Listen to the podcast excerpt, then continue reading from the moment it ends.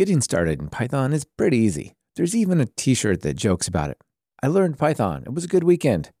But to go from knowing how to create variables and writing loops to building amazing things like FastAPI and Instagram, well, there's this little gap in between those two things, don't you think?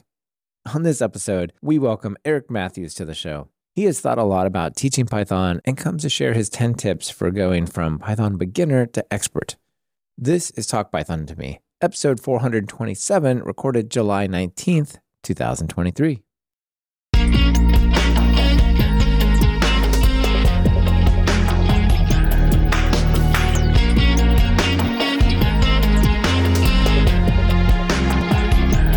Welcome to Talk Python to Me, a weekly podcast on Python. This is your host, Michael Kennedy. Follow me on Mastodon, where I'm at mkennedy, and follow the podcast using at TalkPython, both on fosstodon.org. Be careful with impersonating accounts on other instances. There are many. Keep up with the show and listen to over seven years of past episodes at talkpython.fm. We've started streaming most of our episodes live on YouTube. Subscribe to our YouTube channel over at talkpython.fm slash YouTube to get notified about upcoming shows and be part of that episode. This episode is brought to you by GlareDB. GlareDB is an open source database for querying distributed and disparate data. Connect your data sources and use the Python tools you already know to ask questions and integrate data across data sources. Get started today at talkpython.fm slash GlareDB. And it's brought to you by Sentry. Don't let those errors go unnoticed. Use Sentry. Get started at talkpython.fm slash Sentry. Eric, welcome to Talk Python to me. Thank you. It's very nice to be here. It is very nice to have you here. The last time we were sitting around talking was at a, a beautiful cocktail bar at the tail end of PyCon 2023 in Salt Lake City. Not a bad place to wrap that up. No, it was very nice. What a fun event. We're going to talk about how people go from being a beginner ish, that's a pretty broad term of what a beginner is in Python and programming, and sort of moving towards you know, how do you take that journey, maybe more deliberately, a little more quickly, to the expert side of the software developer spectrum. It's going to be a lot of fun. Yes. Yeah. And so before we get into that, though, let's just start with your story. How did you get into programming Python? How did you end up writing books? All those things. Oh, boy. Uh, I have to be careful because it's a long story and I like telling it.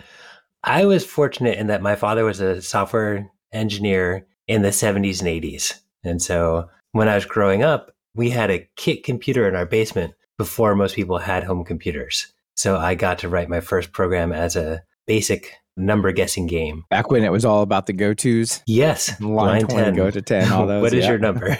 yeah. exactly. Yeah. Yeah. I always had an interest in programming. And so I got to watch in real time the development from basic to logo for teaching kids to C to Pascal, Fortran, and all that variety of languages that led up to Python. My journey into Python was I was using Java in the early 2000s, and I thought I'd be a Java programmer for life. And a friend told me that, hey, you should check out Python. Your your Java programs would be about a third as long as they are. Uh, your programs will be about a third as long as they are in Java.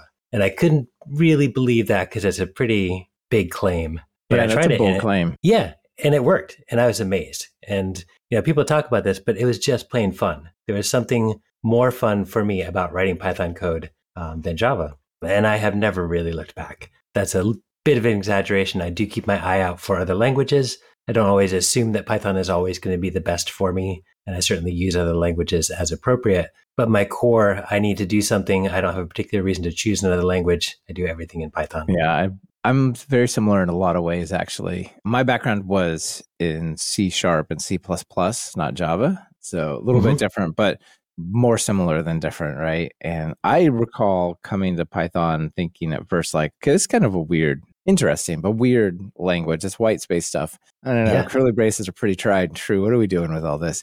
And before I really became super comfortable with Python and just like, yeah, that looks at it, it feels it feels great, it feels right and from how I perceived programming should be. I went worked with it for a while, went back and why are all these symbols on the page? Like how it's just in the way of reading and you know, I used to thought I had to have the parentheses on the if statement, but it turns out you don't. So why does this language make you write the parentheses? And you know, all those things, you're just like, what? You know, what a hassle. Not even the static typing, just the just the syntax is more syntaxy. And I'm kind of interested in how your experience with that was. Yeah, I'm going to save that for a little bit because it's going to come up in in the one of the points that we go over. Okay. I'll share though that for my background, there's one of the big piece that that plays into all this. I I went into college, into undergrad, focused on chemical engineering because Mm. I had a really good chemistry teacher in high school, and I thought I wanted to apply what I knew about chemistry. In my intro chemical engineering classes, we were doing problems about running nuclear power plants, and I was like, "Gosh, I don't want to run a nuclear power plant." and I really enjoyed my physics classes because they were just plain about understanding how the world works. So I ended up doing an undergrad in physics and I tutored throughout undergrad because so many people struggled with math and science, the two subjects that I loved the most. And I found that most people who struggled, it was because of how they were taught, not the subject material itself. And so I got a strong interest in teaching and I wanted to be a particle physicist, but I didn't want to be a student forever and go on the PhD track right away. So I started teaching and I loved teaching. I found that the challenge of reaching every person in a classroom was as hard as hard and satisfying as hard science. And so I just stayed in teaching. So I taught public school, uh, fifth grade through high school for about 20 years. And I would, I was a hobbyist programmer throughout all of that. And so I taught intro programming classes whenever I could. And in the early 2010s ish, I was looking for a Python book that I could give my more motivated students and just kind of stand on the sidelines and answer their questions uh, and let them go at their own pace. But everything either made too many assumptions about what you already knew, or it was written for kids and kind of spoke down to you. And so that's how I ended up writing a book because the, the book I wished to teach from did not exist. Sure know how that feels. Yeah, yeah. What's the title of the book? Share that with everyone. That is Python Crash Course. Oh, no starch, right? Yes, from No Starch. hmm And it's been Yeah, the best best best-selling introduct it's been the best-selling Python book for close to 10 years now, which is really satisfying because I kind of had a 10-year vision. I had the naive notion that I could write a book in the summertime and then revise it during the school year and it would be done. And it was two and a half years instead of instead of that. So I had a 10 year vision. I thought if I'm going to do all this work, then I should support the book for 10 year period. And so it's been very satisfying to see it be meaningful to so many people over that Yeah. time. That, that's really awesome. So your book is in like LTS, long term support. Say that again. It's a it's an LTS release of the book, a long term support, right? Not one of those off off brand releases. right, right. No, that's really great, and it's it's cool to connect with so many people. You probably go to PyCon and other events, and people are like, "Oh, I read your book," and it really, you know, probably have stories to tell you about it. Yeah, it was amazing.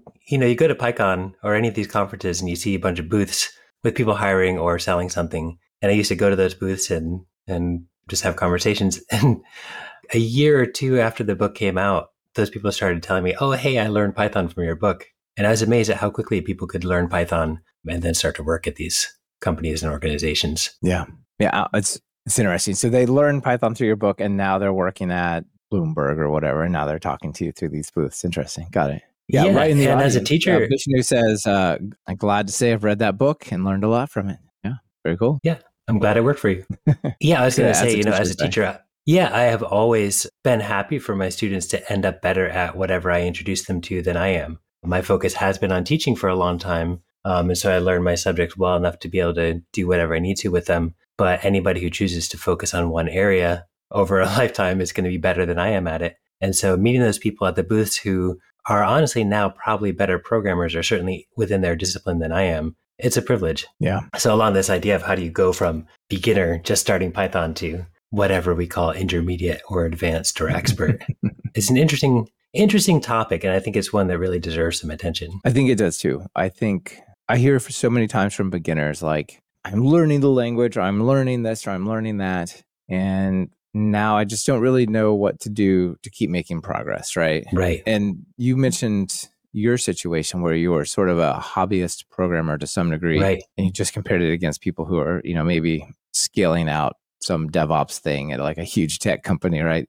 Those are really different ways you spend your day, right? As a hobbyist programmer, you have something you're interested in. Maybe you you poke at it a little bit, you work at it, but you don't have the the real demands of it's it's got to work at this crazy scale, and also that it something you can can you know focus your entire effort on all day, right? Because you're you're teaching or you're you're doing other things besides that, right? As a hobbyist, Yeah. And I think that, you know, when we label ourselves or others, beginner, intermediate, expert. Beginner is the one label that is objective, or I've never programmed before. I'm a beginner, or I have never used Python, so I'm a beginner at Python. Although even that, if you're experienced in another language, it's hard to call yourself a beginner again. Exactly. And then, you know, when I've looked at, say, intermediate resources, it's a hard world to um, classify and categorize because what is intermediate? And I think it's good to recognize that in the early days of a language, say like mid 90s to 2000 for Python, the language was small enough that somebody could call themselves an expert at some point. I know everything that there is in Python. And the language is so big and the ecosystem is so huge and it covers so many domains that it's hard for anybody to objectively call themselves an expert in Python. What does that yeah. even mean? And so yeah. it really is about relative statement. You know, yeah. How do you get out of those? I'm just learning the language and now I'm using it. Those that evaluation is interesting. Yeah, it is. And I think one, you know, it's a good point you bring up about when Python was smaller. There's this T-shirt that was a joke. It says, "I learned Python. It was a good weekend." You know, mm-hmm. which there's a truth to that, and it's it's also cute. But at the same time, I've been doing this for many years, and I'm still learning Python all the time. Right? Yes. How do you square those two things? How can those both be true? And part of what that the difference is that's not obvious, I think, to beginners, but is is obvious to you. When that person said, "I learned Python. It was a good weekend," they meant they rock the for loop. They can right. create a class and they can create a function. You know, that that's they can do if statements and they now write and instead of double ampersand. That is one interpretation of what Python is. But then you look at PyPI with its I haven't look, read the numbers in a few weeks or something, but it's close to half million packages. If you completely truly learned a new package every day, you're still falling behind, right?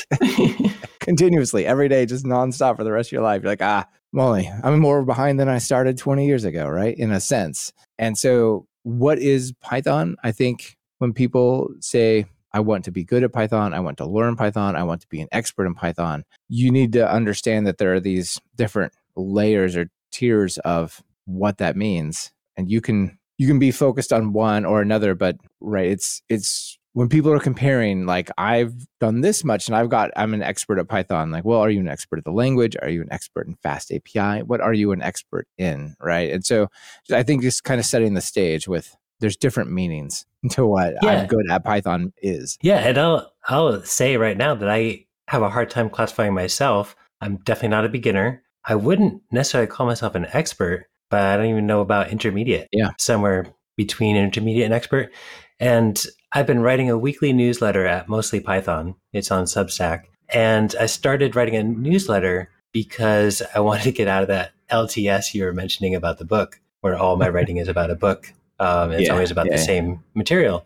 And so writing a weekly newsletter forces me to pick a topic each week and then be able to explain that well. And I think a lot of people think that somebody in my position just knows all this stuff and just writes something up each week. And really, it's a whole bunch of research every time because there's nooks and crannies around every topic in Python that I didn't know about after 20 years in the language. I mean, it's really enjoyable to fill out that understanding and then explain it well to other people. Yeah, it, it really is. Maybe final thought on this. Sure. Tony out there points out says, adding on to what we were saying, and an expert in Python for data science doesn't necessarily look like an expert in Python for web so on. Yeah, and I was I was going to add basically something similar that I would consider myself an expert in web development and, mm-hmm. and API stuff and those kinds of things. Right, I've been running production Python apps for a long time and really just polishing them, but put me in front of some machine learning situation or you know too much advanced pandas and i'm like well i'm a beginner over here and those are both also called python right so there's there's just this all these different contexts and spheres of of relevance that I think people got to keep in mind, right? And it's probably good to hear them say like you're an expert in some things, but not it's not like you just know it all, right? Right. It's good to recognize that expertise in one area is oftentimes transferable. You aren't immediately an expert in the new domain, but um, what you've learned in one domain is oftentimes makes it easier to gain expertise in another one. Absolutely. Like if the data science side, right? You're still good at Git. that's not a new thing for you, right? You're not like, why? What is this source control thing? Like you can still completely rock that, but but maybe you're not embracing the vectorization of style of programming and so on. This portion of Talk Python to Me is brought to you by GlareDB. GlareDB is an open source database for querying distributed data. Here's how it works. First, you connect your data sources. GlareDB makes it easy to connect to your data no matter where it's stored with integrations into many popular databases, data warehouses, and more. This includes Snowflake, Postgres, MongoDB, BigQuery, and object storage. Now you can query everything. You use the full power of SQL to query your data across these many different data sources, join data across production databases and analytical warehouses without limits. Finally, you can use the tools you already know and love. Visualize and query your data using tools you know from Python's data science stack. With just a single import, you can query pandas and polars data frames using just SQL. You'll be asking questions, extracting insights, and driving decisions with your data without waiting for an ETL pipeline to move data around. So if you have distributed data and disparate data sources and you love open source, you owe it to yourself to give GlareDB a try. Visit talkpython.fm slash glaredb to get started. The link is in your podcast player show notes. And please use the link to let them know that you came from us. Thank you to the team at GlareDB for sponsoring the show. Maybe this is a good time to start talking about the ideas. So what I did is I said, you know, Eric, you got this cool book. How about you try to extract some ideas that you've learned from writing the book and working with people for this whole topic of transitioning from beginners towards the expert side of programming. So let's go through the list. Sure. I like, first of all, I like that structuring. It kind of forced me to think specifically about what I can say. I want to clarify this isn't a countdown. A lot of times lists are like, here's the top 10 things you should know about Python. So these are ideas for specific things that people can do to move away from wherever you were as a beginner and more into that intermediate and expert and be comfortable with justifying that. So for this kind of list, I start with the most important things first because everything else builds on that. And so when I think about what do people need to do to move away from beginner and towards being fluent and comfortable and competent and able to solve a variety of problems, the first thing is when you're learning, know your goals. Why are you learning to program? And so we see this all the time if you follow conversations about learning Python. I want to learn Python. Okay, what should I focus on? Well, what are your goals? Why are you learning it? What do you want to do? I mean, I think the answers to that tend to be I just like programming. I'm curious. For a lot of people, it is about money.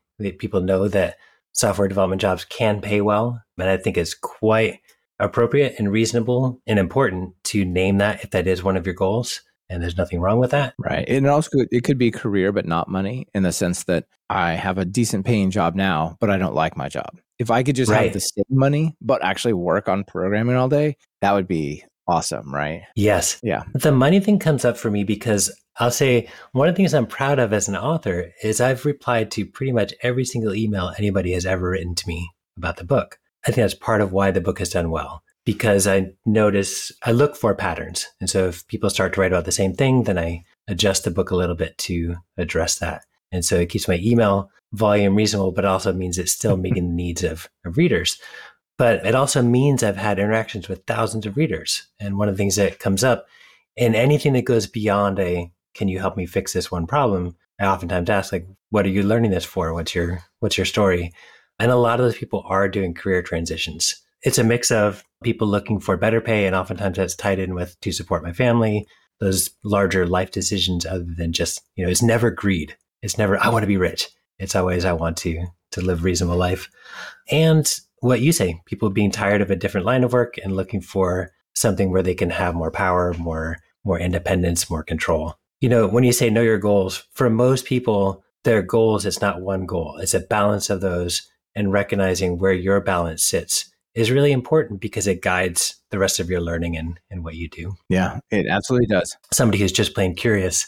Go ahead. Sorry. Well, yeah. And I think when we're talking about beginners, there's a lot of people who get pulled into Python without an explicit intent of becoming a software developer. In fact, like they would maybe start out by saying, I don't want to be a software developer. I'm a biologist. I'm an economist. I'm a philosopher, whatever. But I need a little bit of programming because I learned that if I do these six lines of Python, like magic happens way better than if I had to force it through Excel or something, right? And I think a lot of the beginners are in that that realm of like, well, I'm here now.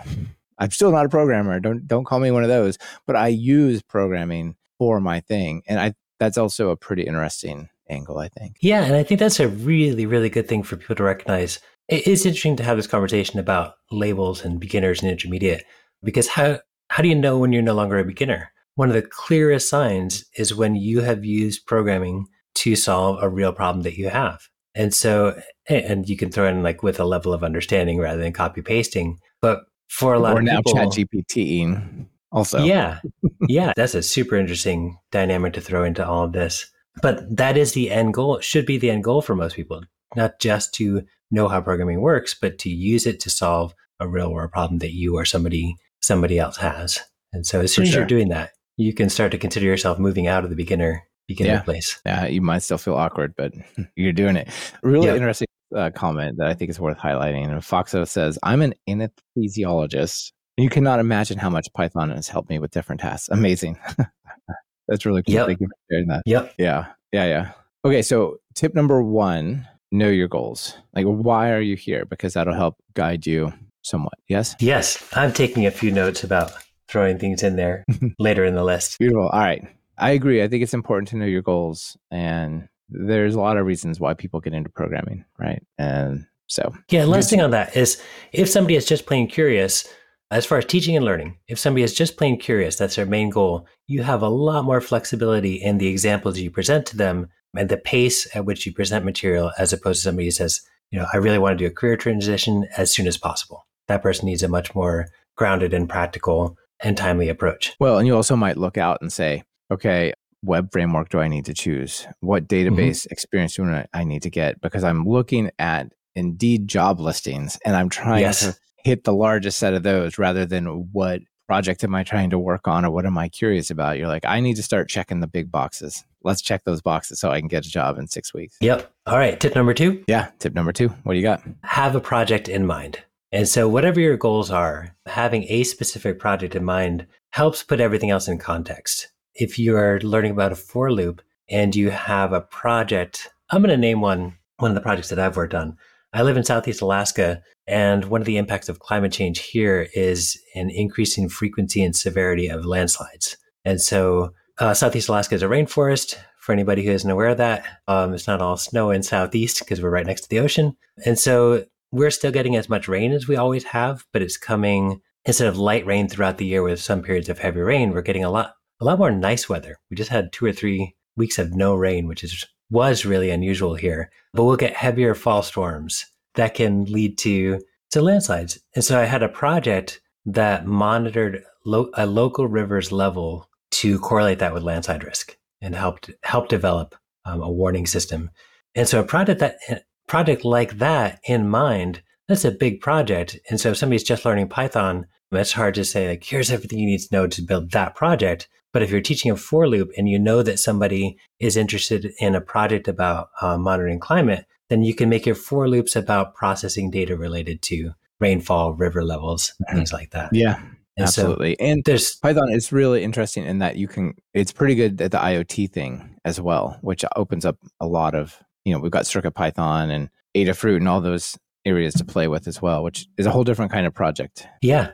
Yeah. And so there's an infinite number of projects. And so if you have a project in mind, being clear about that with yourself and with anybody that you're learning with or from is really helpful as far as tailoring what you're learning uh, to your purposes. I'm curious. Is it, Uh, it's always easier to teach somebody who has a specific goal in mind than somebody who is just vague, just teach me something. yeah. Well, because it's focused. Yeah. Right. I find a lot of people try to boil the ocean and metaphorically when they're trying to learn these things. Like, well, I saw somebody saying, well, all these CS topics are really hard for me. Like, people keep telling me all these CS things I need to know. And do I really need to know them? Well, maybe eventually, but not all at once. you know, like, what are you doing now? Like, how big is your program? Do you really need testing? Maybe you do, maybe you don't. Do you really need classes? Maybe you do, maybe you don't. Do you need generators? Do you need async? Like, there's all these things that you probably could say, don't need them now. Maybe in a year or two, I can, I will need them. Then I'll be motivated to learn them. And so when you have these Yeah. projects, you could say, I need these five things or I need these four things. I need to know them. And then my project is working, right? Instead of trying to say, well, what do I start with even? Yeah, and one of the criticisms of many learning resources, and I'm a little sensitive to this because I've written many of these exa- examples, is when people do a for loop and the for loop is about like kinds of pizza or something or toppings of pizza. And Yeah. people look at that and say, why do I need this? I don't care about pizza toppings. Okay, Yeah. you need that because the person creating the resource has to have something, some kind of context for the example. And so when I'm teaching a class in person, I don't come up with, all right, we're going to do pizza toppings. I ask people in the class, hey, what are you interested in? And then we pick something uh, that somebody in the class that day mentions, and then there's uh, relevance right there. Mhm. Yeah. You don't have that if you're learning on your own. But what you can do if you do know your own project, you work through the example about pizza toppings, but then you write a loop that relates to the, the project that you want to work on. And so that knowing that project is really helpful regardless of how you're you're learning. Yeah. Let me pull up another comment. I think this is worth covering for people as well. So there says, for me, it was all good while I was learning programming Python. But as soon as I was out there in real life looking for jobs and looking at the requirements, it drained a lot of energy out of me. Suggestions. What do you think? Oh boy. I don't think there's an easy answer to that. And I think it's important to be honest about that. Personally, I have never worked as a full time programmer. And that puts me in a weird spot for talking about things like career transitions. I have helped thousands of people make career transitions, but I don't sit in the, the interviewee chair. Not Yes, very I often. Yeah. And having spent a good part of my life as a teacher, teacher hiring and teacher the structure of employment for teachers is so vastly different than programming. Yeah. The time frame of teacher teaching jobs is so weird. It's like Yes. there's there's a time sort of once a year often that that you can apply or change jobs and otherwise you can't. It's not exactly true, but generally true. Yeah, I'm in an interesting position now where I'd kind of like to work as a professional programmer, but honestly, I have to spend 10 to 20 hours a week supporting the book. That uh-huh. LTS stuff is is uh, That's real. I. I know. I got a bunch of courses and stuff. I know it's Yeah. I was just redoing some videos that had a mistake in them that somebody noticed. So anything I do is on top of that work. And so I can really only consider part-time work and then it becomes a, is this worth it? So to be more direct, I don't think there's an easy answer to the grind of looking for work. And it's that network thing of once you have a job, it can be easier to find the next job. The couple things I'll share for people is if you, so we talked about solving real world problems. If you have a story that you can tell about how you have, you have made something better through programming, what employers are looking for is that yes, you have capability for programming. You can pass whatever LeetCode tests or um, screenings are necessary, but also have you used what you've learned about programming to solve something? And so the stories I always come back to are people who are working non programming jobs and start to learn programming and then use that to solve something in their work that they weren't expected to solve. And that becomes a huge selling point in interviews. My favorite story is a guy who was working for, I believe it was UPS, and this was quite a while ago. I feel comfortable telling that story, partly based on time. But they were working for one of these large delivery companies, and they were aware of people getting fired in warehouses for damage to the goods that were supposed to be delivered. And so the person was learning Python and they wrote some data analysis and they were able to pinpoint that the damage was coming from a manager or management group that was not training end line employees well enough. And so that was really interesting story because the the people being fired were not the people who were causing the damage. They caused the physical damage, but it was Right. But it, it was was- more systemic. Yeah. yeah, and so that person saved their company millions of dollars and they got like a $5,000 a year raise. what they really did was they used that story in interviews to gain an actual programming position at a different Yeah. company. And so Yeah. it, it's hard it, when you're starting out. And so all I can say is look for the selling points for yourself and know that once you do get your first break, it becomes easier to to stay on that that path. I have one more thing to add. A lot of times when there people are looking for their first programming job, they have experience somewhere else. I realize some people are young, they learn programming, and that's kind of their totality of work experience. But a lot of people maybe studied something else and became a programmer, like you studied physics. Embrace that, right? So imagine you studied, I don't know, logistics. Instead of trying to look for a programming job because you don't want to do logistics, look for a programming job at a logistics company because then you can say, I have programming skills, plus I have an expertise in your area of specialization. And once you intersect those things, you are in a much smaller set of competitors, right? Like I'm looking for a biology job, there's a ton of people doing biology. If I'm looking for a programming job, there's a ton of people doing programming. How many are doing biology and programming? Maybe in, you know, the the specific area that you're uh, focused in, right? That all of a sudden gives you an opportunity, but it also means you need to look somewhat differently for jobs, right? You don't don't go apply to FAANG the same way that Right, everyone right. else thinks they should apply to FAANG. Look for these small companies because not only will they appreciate it more, you'll get a better chance to grow because you'll get a bigger responsibility to write more broad software. And the interviewing process is not nearly as terrible, I think, for small companies, right? Right, It's a, right. a, a chat with a couple of people and they're like, we think you can do it. Give it a try for a week. Whereas places like uh, the, the large tech companies, right? They've, they've got these, these pretty horrible, here's your take home exercise, write it. We'll consider it if it works out well, maybe amongst the other thousands, right? It's like a really different experience. I think that first step in the door, that first job, is the one that is hard to get. Yeah, I'll throw one more piece in there, and it's a quick thought, and that is, you know, contributing to open source projects is something we need to be careful about because oftentimes it's privileged work. Uh, you have some extra time and you can do that.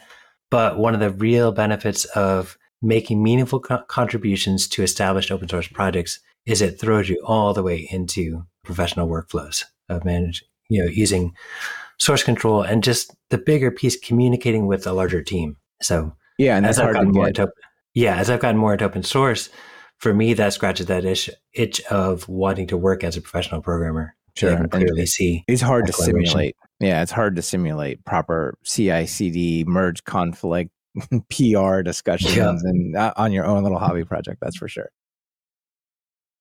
This portion of Talk Python to Me is brought to you by Sentry. You know Sentry for their error tracking service, but did you know you can take that all the way through your multi-tiered and distributed app with their distributed tracing feature?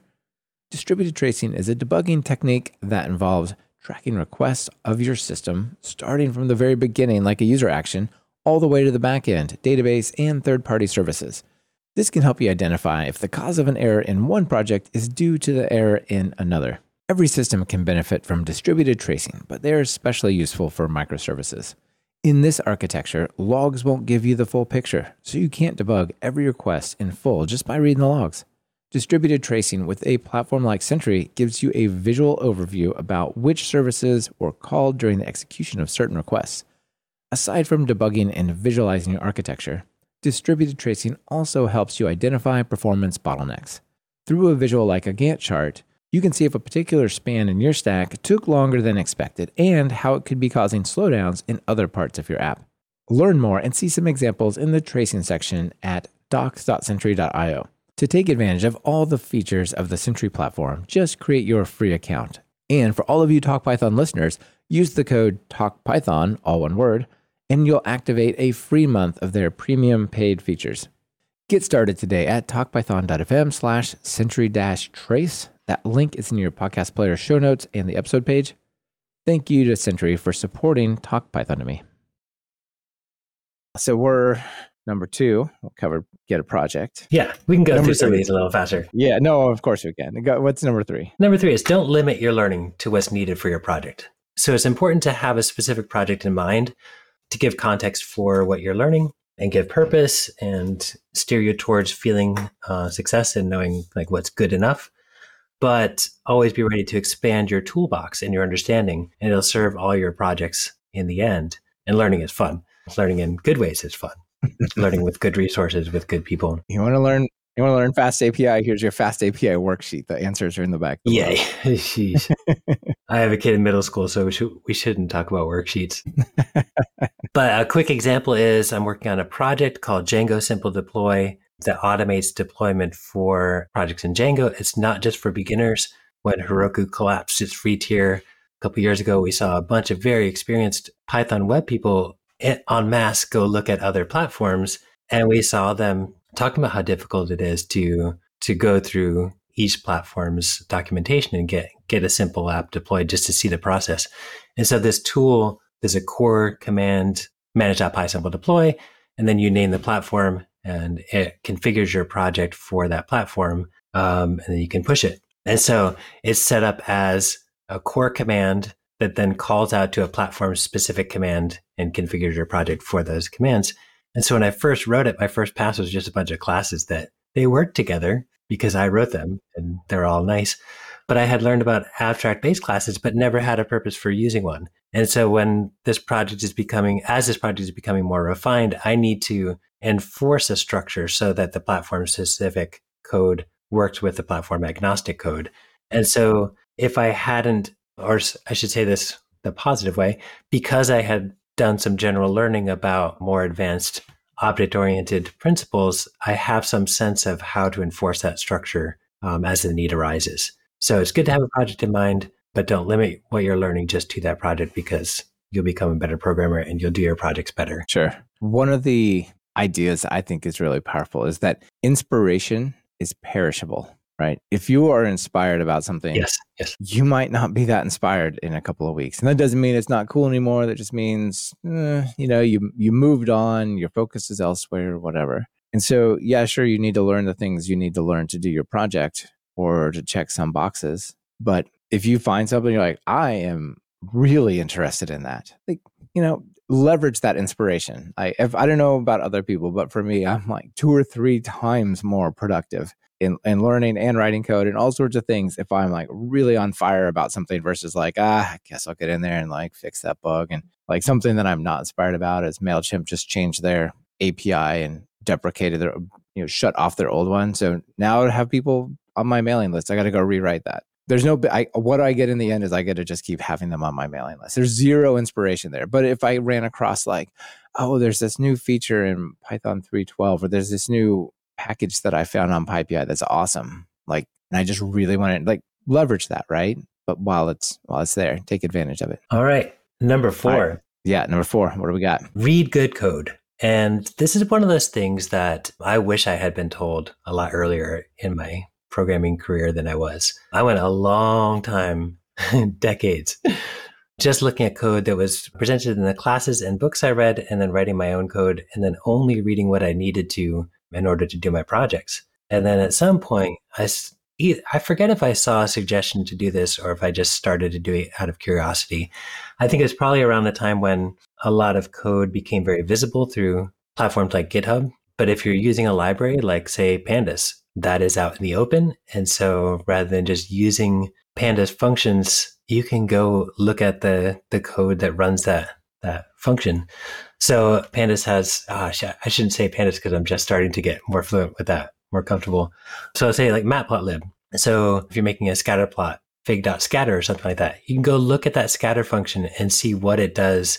You see the full set of arguments that it can take. You see all of its capabilities and you see how the people writing and maintaining matplotlib take your information and turn it into a plot. And there, when you look at that code, you're seeing professional quality code. It can be overwhelming. There's probably going to be parts that you understand and parts that you don't. But the more you look at it, the more you understand, and you start, your code becomes better because you're seeing high quality code. It's good to recognize that those people writing that did not write that polished code the first time they wrote the scatter function. So don't think I'm a bad programmer because my my code doesn't look like this. The polished code that we look at from large, popular, well-established frameworks has been well refined, and so it's something to aim for. Yeah, it, it totally is it's one of those things that's hard to get experience with if you're kind of not yet working as a professional developer, or even if you are, but you're a one to two person shop where you don't collaborate a lot, right? That right. It, it doesn't have to be that you're not working as a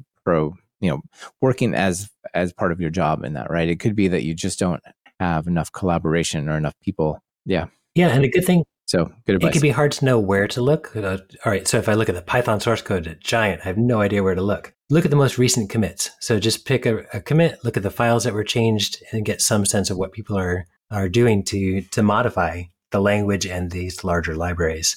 Look at the newest issues. What are people discussing about what they're trying to work on and how they're trying to solve that? And maybe look at some of the longest open issues. What are the hardest problems that people are wrestling with in in some of these projects that we all use. All good advice. I would say the larger the open source project and the more popular, maybe harder it is to read, you know, because it it has to be more polished and more optimized and more, you know, it's it's just it's got that extra layer of well, it's going to make it harder to read, but it'll make it 2% faster and people will appreciate that. So we're, we're going to do that. Whereas there's a, a tier below that of open source things that are professional level, but not yet kind of beyond approachable. Yeah, I did two newsletter posts recently about exploring recent Python repositories to get at this exact issue. So the idea, if you're looking at contributing to Django, it's hard. The Django community is doing a lot of work to make it uh, more approachable for people wanting to contribute. But it's absolutely true. that is it's hard to contribute to and get into larger, well-established code bases. So I use the GitHub API to find, say, all the Python projects that have pushed to GitHub in the last three weeks that have at least 10 stars. And those are the fresh projects that are getting attention. Yeah. They don't have yeah. all this this long-term stuff. And so I ended up actually contributing to one of those projects because it just what you described earlier just pulled me in and fascinated me. And it's so nice to have some concrete contributions to a project that is in that fresh stage. Yeah, that's fantastic. All right, what's the next one? Know your tools. I I laugh at this one because I think about this is one of the reasons I transitioned into an equal focus between programming and, and teaching. I used to my priority was 98% teaching and 2% programming, and now I'm probably 60% program, 40% teaching. Tools for teachers are terrible. Teachers public school teachers still write most of their lesson plans in Microsoft Word. Mm-hmm. And that sounds like, oh gosh, they just have to like write out onto a blank page. But what it really means is we are, we as programmers are used to working with structured data. And so if we have a workflow and we're writing something and then we update the structure of our information, we don't have to go back and rewrite everything. We have tools that manage restructuring projects if you write three years of lesson plans in Word and then you figure out how to teach better and you want to restructure all your lessons, there's no automated way to do that. It's a mess. And so I'm grateful yeah. as, prog- as a programmer to have things like IDEs, formatters, linters, Git, any version control system, GitHub, hosting platforms. And so my core advice here is to, as you're becoming more established as a programmer and as a Python programmer, start to recognize what are the tools that you personally find value in. What is your favorite IDE? What is your preferred formatter? What's your preferred linter version control system? And then just take a little time to focus on that tool itself. So if you've been using VS Code for six months, spend three days and just read about configuring VS Code. You'll almost certainly come up with some things that that make your day-to-day work more efficient, more effective, more enjoyable. Every time I've taken time to do this, I've I've come out better for it. Yeah, whether it's VS Code or PyCharm, they both have a ton of options that you can pick from. They're discoverable or less discoverable in different ways. Like PyCharm makes it kind of obvious what all the things it can do, but there's so many things that people are like, well, I'm just going to stick to the stick stick to my lane and just stay over here and do the thing. VS Code is a little less discoverable, so maybe it makes it even harder to take full advantage of it because it's like the Command Shift P to pull up the palette, and then like, well, there's a huge list. What do I do with this? You know? Yes, yes. But they're being really good your editor.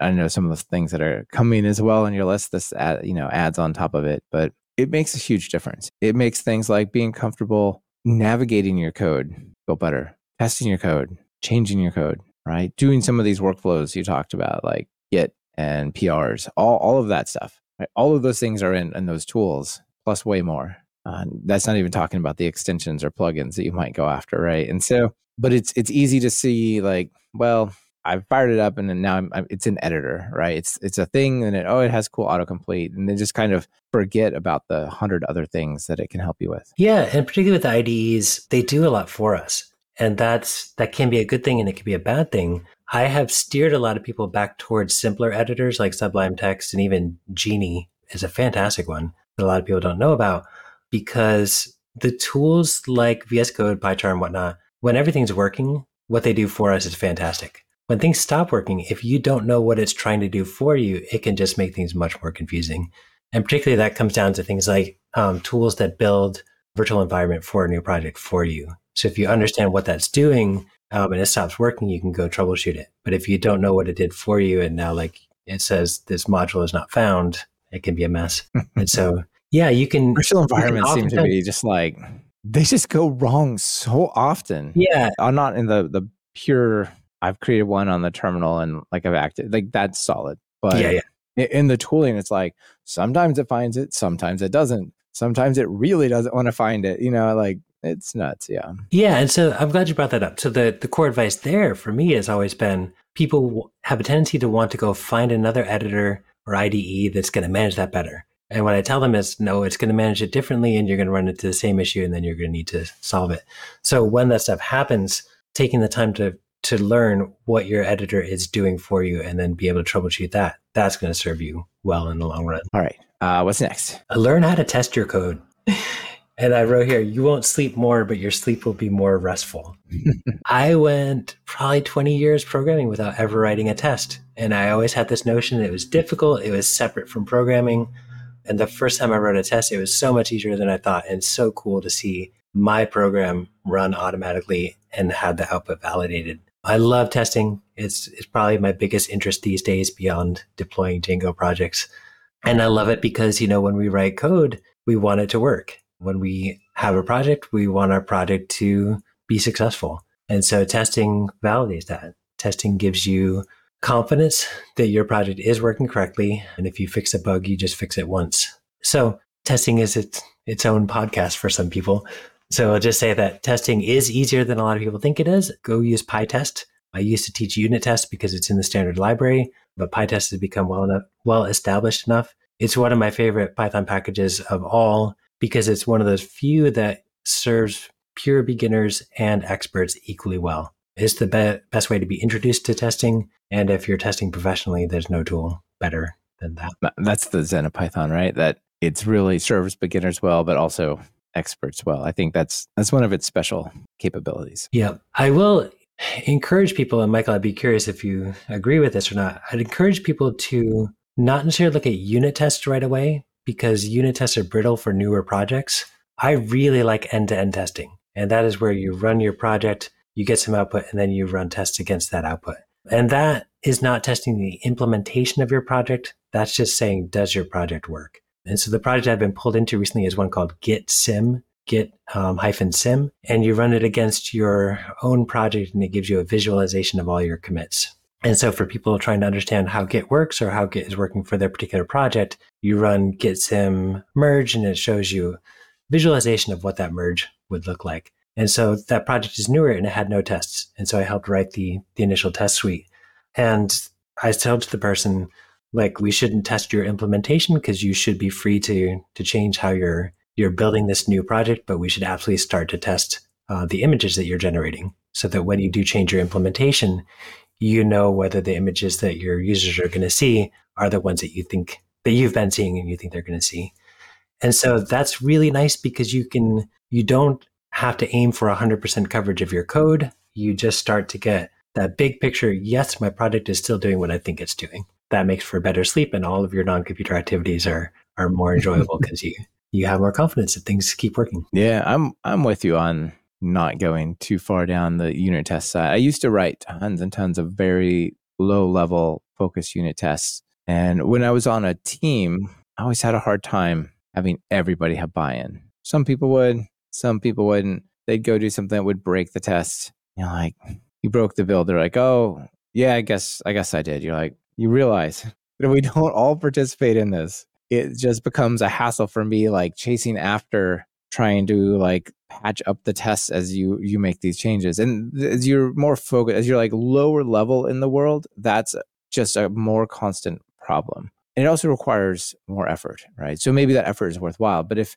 if you're new maybe it's not. And so i'm a little bit more on board with just like let's do the main things like kind of top to bottom in the app and if that stuff hangs on we got a real good chance and over time my experience has been for the most part it's things blow up hard they don't just like oh there's some little subtle problem generally not always true but generally like if i screw something up a lot of tests start failing, even when they're these high level things, because something's pretty, pretty messed up. And in that regard, that other person probably didn't intend to change the output or the overall behavior of the app in well known ways. They just changed some implementation detail and they weren't being sufficiently rigorous with their uh, software lifecycle. So, yes, I'm on board. The, the web equivalent, the easiest web equivalent that I can think of is if you got a website, and it has a sitemap. Your website should have a sitemap for all of your data driven pages. Just go get the sitemap and request every page. Does it give you a 200 or does it give you a 500 or a 404? Because 404s and 500s should not be found in your sitemap, right? But that's a that's a really easy test, right? Like loop over that, call every every one of those with your you know self dot client dot get or whatever your HTTP test thing looks like and just call all of them. That's one thing you could do that's in that category. And as an author, I wrote tests for most of the code in Python Crash Course. And so Python Crash Course was first written, I think, on Python 3.5. And so it's been through like what six or seven iterations of Python and all kinds of iterations of the, the libraries that the projects use. And so whenever a new issue comes out or new sorry version comes out, I just run tests on most of the code in the book, and it pulls the the test pulls the code from the GitHub repository for the book and just runs it with the new versions. And that's been part of how I've been able to maintain the the um the upkeep and maintenance on a 500 page book that covers a lot. Yeah. Yeah, that's awesome. Yeah, Let's keep going. There's a You know, couple I- of good comments and questions in the the audience, but I think we're on uh, Sure. We're on a schedule, so let's keep going. Yeah, yeah.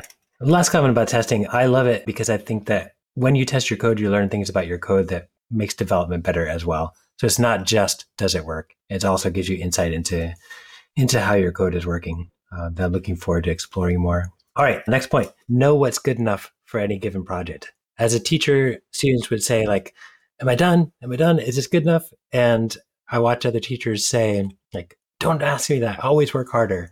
And I always tell students, that's a great question. It, what is good enough? And so, whatever your project is, knowing your benchmarks for what's good enough and when it's done, when you can move on to the next thing, um, is really helpful. Because you'll never write perfect code, but you can certainly write good enough code. Yeah, there was a really popular article, blog post, something like that. That was you're not Facebook, you're not Google, you're not Microsoft, you're not LinkedIn, some, something along those lines, right? And the admonishment or the advice there was you might read about how somebody like Google has this all these containers doing all this scale out and failover and geolocation. Your app that manages like reporting for managers at your app at your company that there's five managers and they do it once a week. You don't need global scale out techniques.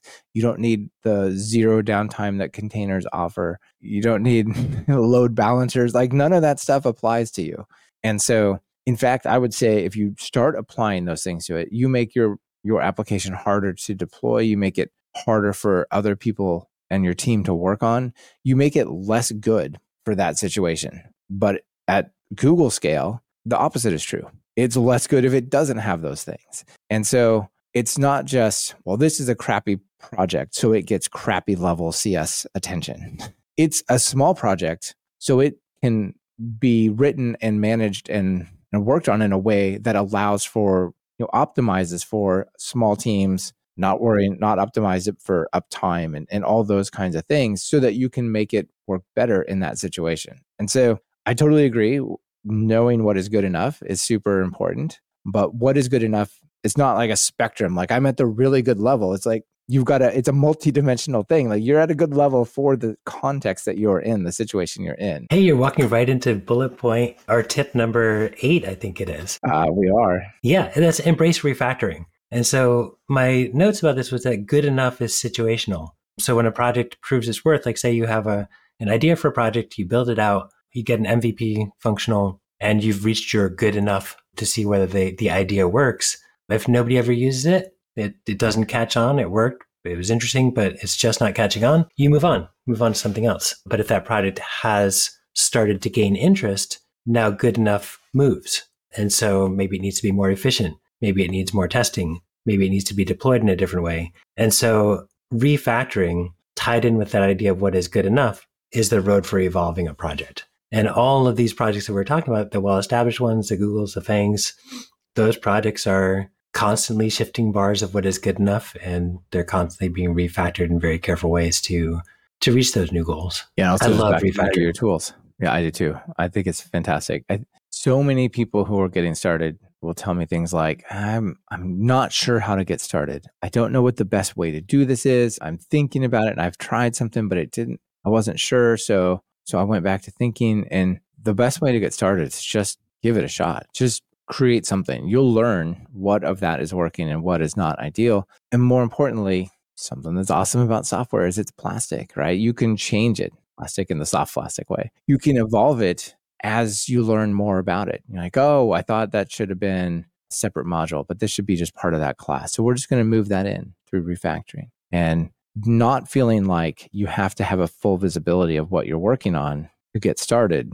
I think that that's maybe it sounds counterintuitive, but I feel like that's kind of an expert perspective. It's like, I think I need to go that way. We're going to start down the path that way and we're going to evolve and sort of course correct as we go rather than, you know, completely stressing about how do I get started. how do I see the whole end line before I start writing it, you know? And this is part of why this is not a countdown because for example, if you have even a small set of tests that test your your final output, refactoring is is easy. It's fun because if if your tests break and you don't like the idea, you can go back to where you started. Another fun thing about refactoring is the whole concept of code smells. And I think becoming an expert, there's a lot to be learned from the code smells. And the idea of the code smells is the code works, but there's something a little bit off. It kind of makes your nose turn up. You're like, oh, oh, okay. Yeah, I guess it works, but oh, right. You know, it's just it's just kind of a an ooh. And and that's there's a lot of lessons of how things get out of control and they get into a bad state and how do you fix them? And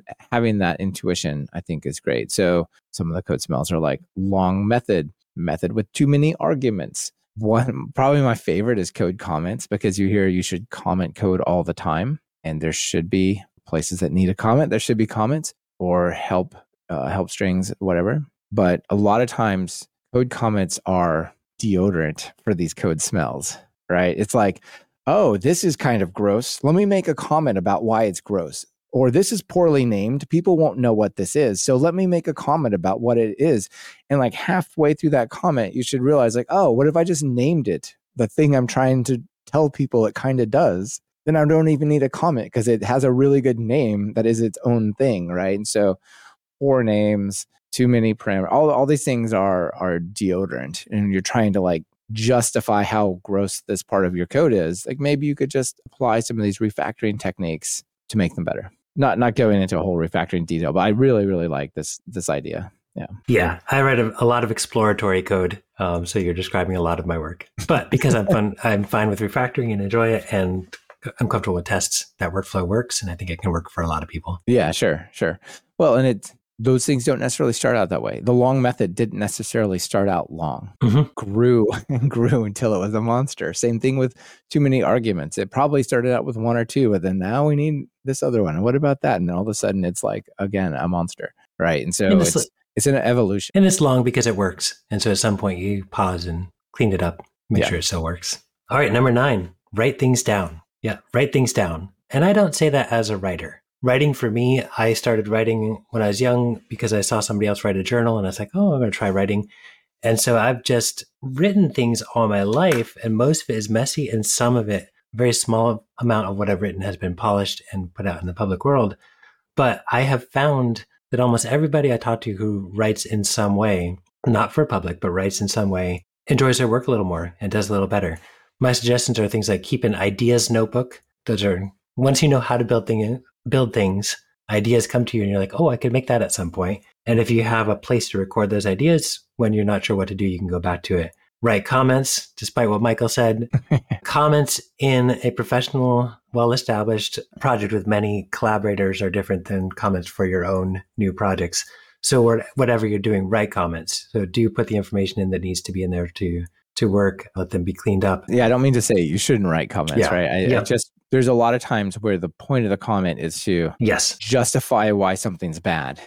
yeah. if that's the case, it, it probably doesn't need to be bad. But if it's help docs, if it's like, well, here's the different stuff that you can pass and and these are what we expect like, there's certainly valid comments no doubt so write comments to yourself and others and even if nobody else is using your project if it's something that might be shared at some point those are good learn to write documentation if you write an ideas notebook if you write comments documentation kind of flows out of that. It just becomes a more polished version of what you were writing. Write questions down when you're not sure about something. GitHub issues are amazing. I haven't used project management software because GitHub issues are so useful. Mm-hmm. And so, no uh, even chart, if you no Microsoft project, if, yeah, yeah. Even if you um, don't ever plan to write anything public, write about the code that you're working on, because uh, and write for yourself, and it will almost certainly benefit the work that you do. writing helps you crystallize your thoughts and make sure you you have them all coherent, right? Right. All right. Last one. Big tip, and this is a fun one to close on. Go meet people. It has long been said that I about Python that I came for the language and stayed for the community. Uh, people have talked about that for years because it's still true. Join online communities, go to local, regional, national, international conferences when you can. Go to coffee shops, ask questions, tell stories. Um, you will meet good people like Michael. And you, yeah, we as we met at PyCon. So I think this is really good advice. I was thinking as I looked at your list that you are somebody who is not particularly metropolitan in terms of like tons of user groups and meetups. I'm guessing where you live. It's probably a little bit of an extra challenge being in Alaska, right? Yeah, it's actually. I mean, I lived in New York City for seven years before I moved here. Right, as a um, contrast, so, right? So, yes, yes. But most of my programming work, serious programming work, has been done while I've lived here. And yeah, I don't know anybody else here who programs. And so for me, going to conferences, I talk about programming the entire time at conferences because I never get to in regular life. Honestly, that's true for me as well. Even though I'm here in Portland and we have user groups and there are plenty of people who do programming, it's not that different for me, right? Because I don't go I don't go to a company where I have a team of developers. Like the people I work with, it, it's as as real as this meeting with you and me here on a, a video screen share sort of thing, right? And I think this is the story of more people than just if you live outside of some big metropolis. Yeah, yeah. Quick story. First time I went to PyCon, I was intimidated because I was a teacher and not a programmer. And so I thought I would not find my place. And I walked into the hotel the first night and I people pulled me right into conversation. And what I found was that roughly half the people who go to PyCon are primarily programmers looking for what to work on. And roughly half the people are people who care about some other domain than programming. And they're looking to use Python and programming to solve the problems they care about in their domain. And so it's true. Everybody has a place in the Python world if you are respectful and appropriate to other people. and so if you're shy or intimidated about going out to meet people because you don't, you're not sure of your place, just go meet people and you will find your place and it's magic. Mm-hmm. Yeah. I think I'm tr- hopefully I'm not misremembering this. I think almost half the people at PyCon this year were first time attendees. So if you're thinking, uh, no, oh, it was like 78. It was over half. It was like 80%. Yeah. Yeah. I was amazed. Yeah.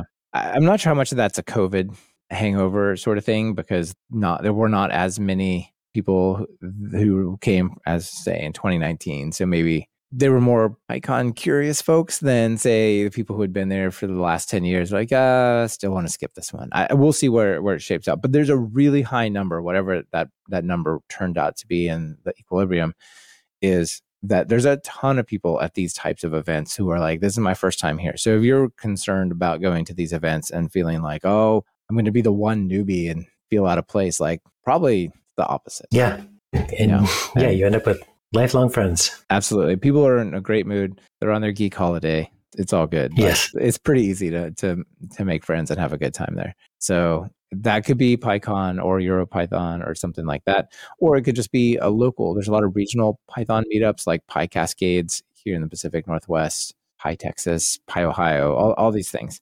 And none of those work for you. You know, there's forums like this, to be honest. Like part of the reason I created the podcast was to kind of get to know people better in a way that I yes. I knew wouldn't be possible for me, right?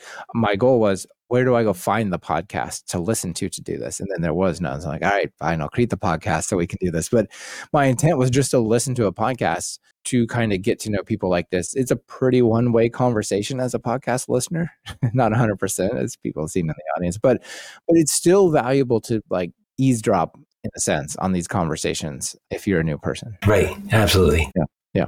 All right, Eric. Well, what a fun conversation. Thank you for the awesome list. And hopefully you've inspired a lot of people out there to, you know, make forward progress on this journey that they're on. Well, thank you for having me. I've listened to you for a long time and really enjoyed your work and very happy to connect. Yeah, same here. So, final call to action. People are interested, you know, uh, maybe tell them how to check out your book, tell them how to put some of these ideas into action? Um, my book is Python Crash Course from No Starch Press. Third edition came out this year, and so everything works. It's good. I keep it updated.